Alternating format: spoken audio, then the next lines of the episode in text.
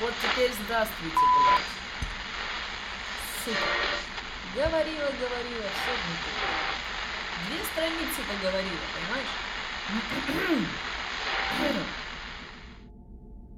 Живи долго и процветай, друг мой. У меня недавно родился вопрос, и я его обдумывала. А вопрос вот такой. Кто вообще решил положить тело вождя, то есть Ленина, в мавзолей? И еще бог с ним, самим Лениным. Почему мавзолей сделан декуратом? Что это за ворожба такая и когда оно сработает?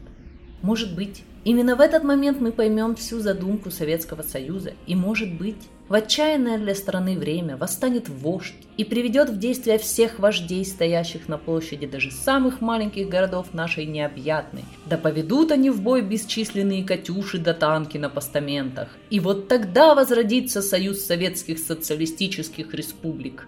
И наступит Атомик Харт.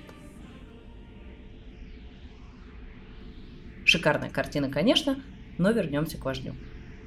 Как пишет всем известная Википедия, предложение о сохранении тела Ленина предложил Сталин со словами «Этот вопрос, как мне стало известно, очень волнует и некоторых наших товарищей в провинции. Нужно забальзамировать тело Ленина. Существуют на сей счет новейшие методы, и таким образом сохранить Ленина на многие годы. Это не противоречит и старым русским обычаям.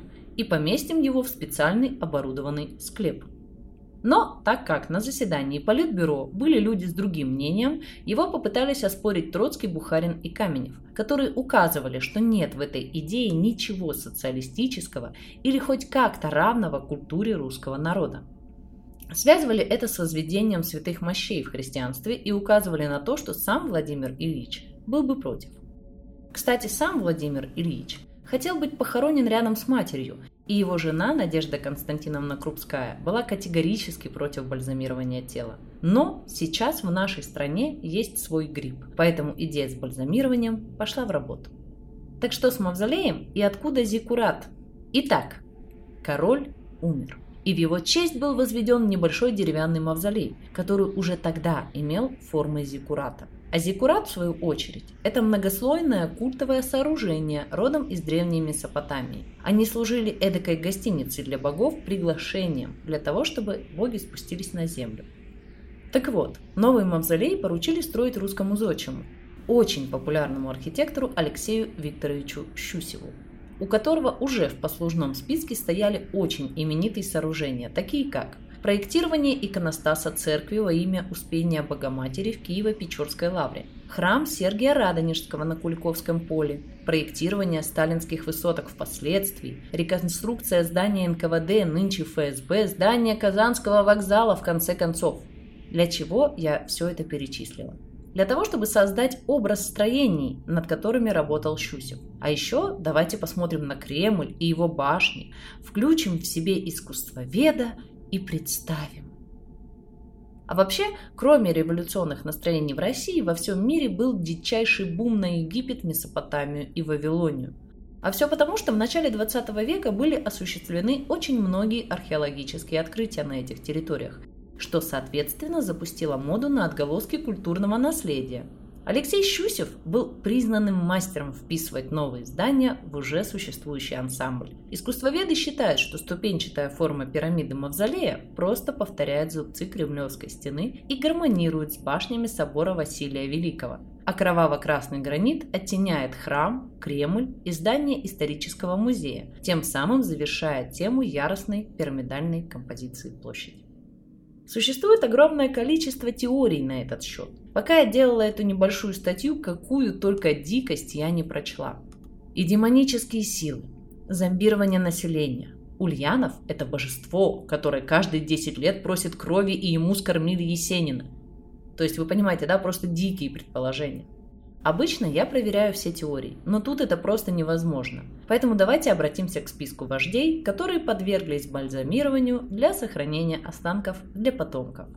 Ведь наш Ульянов далеко не одинок. Итак, во Франции установлен мавзолей, в котором хранятся останки Наполеона. Забальзамированные останки генерала-фельдмаршала Михаила Баркаля де Толли находятся в нынешней Эстонии – Генерал Уиллс Грант, внесший большой вклад в победу Севера над Югом в гражданской войне США, а потом ставший президентом страны, захоронен в мавзолее в Нью-Йорке. Маршал Польши Юзов Пилсудский покоится в саркофаге, помещенном в крипте собора святых Станислава и Вацлава в Кракове. И это мы еще не трогаем мощи святых, которые хранятся по всему миру. Ну, в общем, итогом моего опуса становится вот такая мысль. Если вам нечего делать, и вы решили подумать над конспирологическими теориями, то прежде чем уверяться в них, найдите все мнения и проработайте. Ведь ваш мозг нуждается в том, чтобы его держали в чистоте.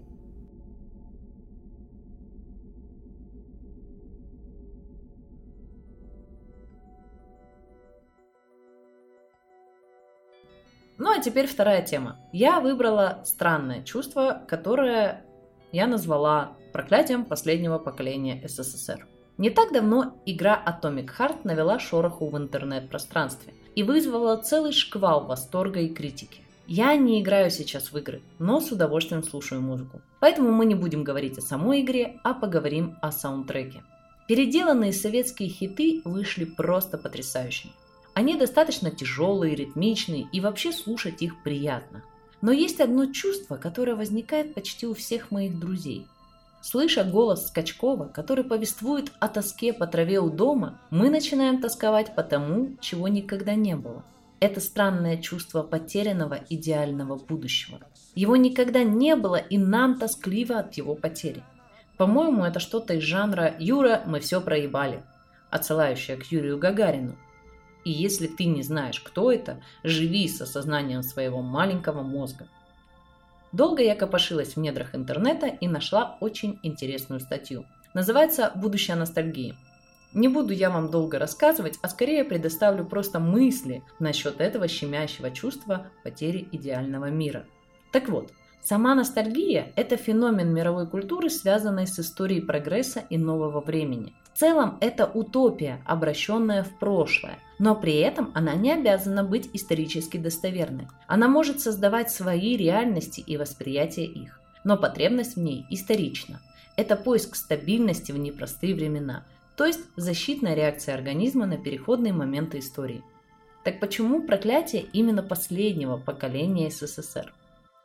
В нашем и без того ностальгичном детстве присутствовала некая стабильность середины конца 80-х, которую давали наши родители – а еще там была потрясающая советская фантастика и в книгах, и в телевизоре, где вообще скользила идеологическая повесточка покорения космоса и нашей незыблемости.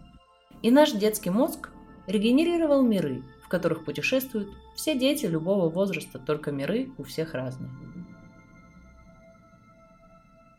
Голубь, сука. Вот и все. Ничего мистического совершенно. Это просто игры разума. Но если ты делаешь это постоянно, мозг адаптируется, и такая ностальгия, как наркотик, слабеет в эффекте. Ссылку на статью я прикреплю в описании, так как она легка в прочтении и там очень много интересного. Всем прослушавшим жму руку. Товарищ, ты на верном пути. В это время, пока меня не было, происходило движение тектонических плит в жизни нашей семьи. Но вроде мы уже отстраиваем что-то новое, так что я буду стараться делать выпуски почаще, хотя бы такие маленькие. А еще я все-таки разжилась YouTube каналом и очень скоро начнутся стримы. Видео, может быть, будут попозже со старыми подкастами, но уже немножко в другой обработке. Все, жму вашу лапку. Спасибо, что вы еще со мной. С вами разговаривала Дарья Дегтярева в подкасте «Шалфей». Пока!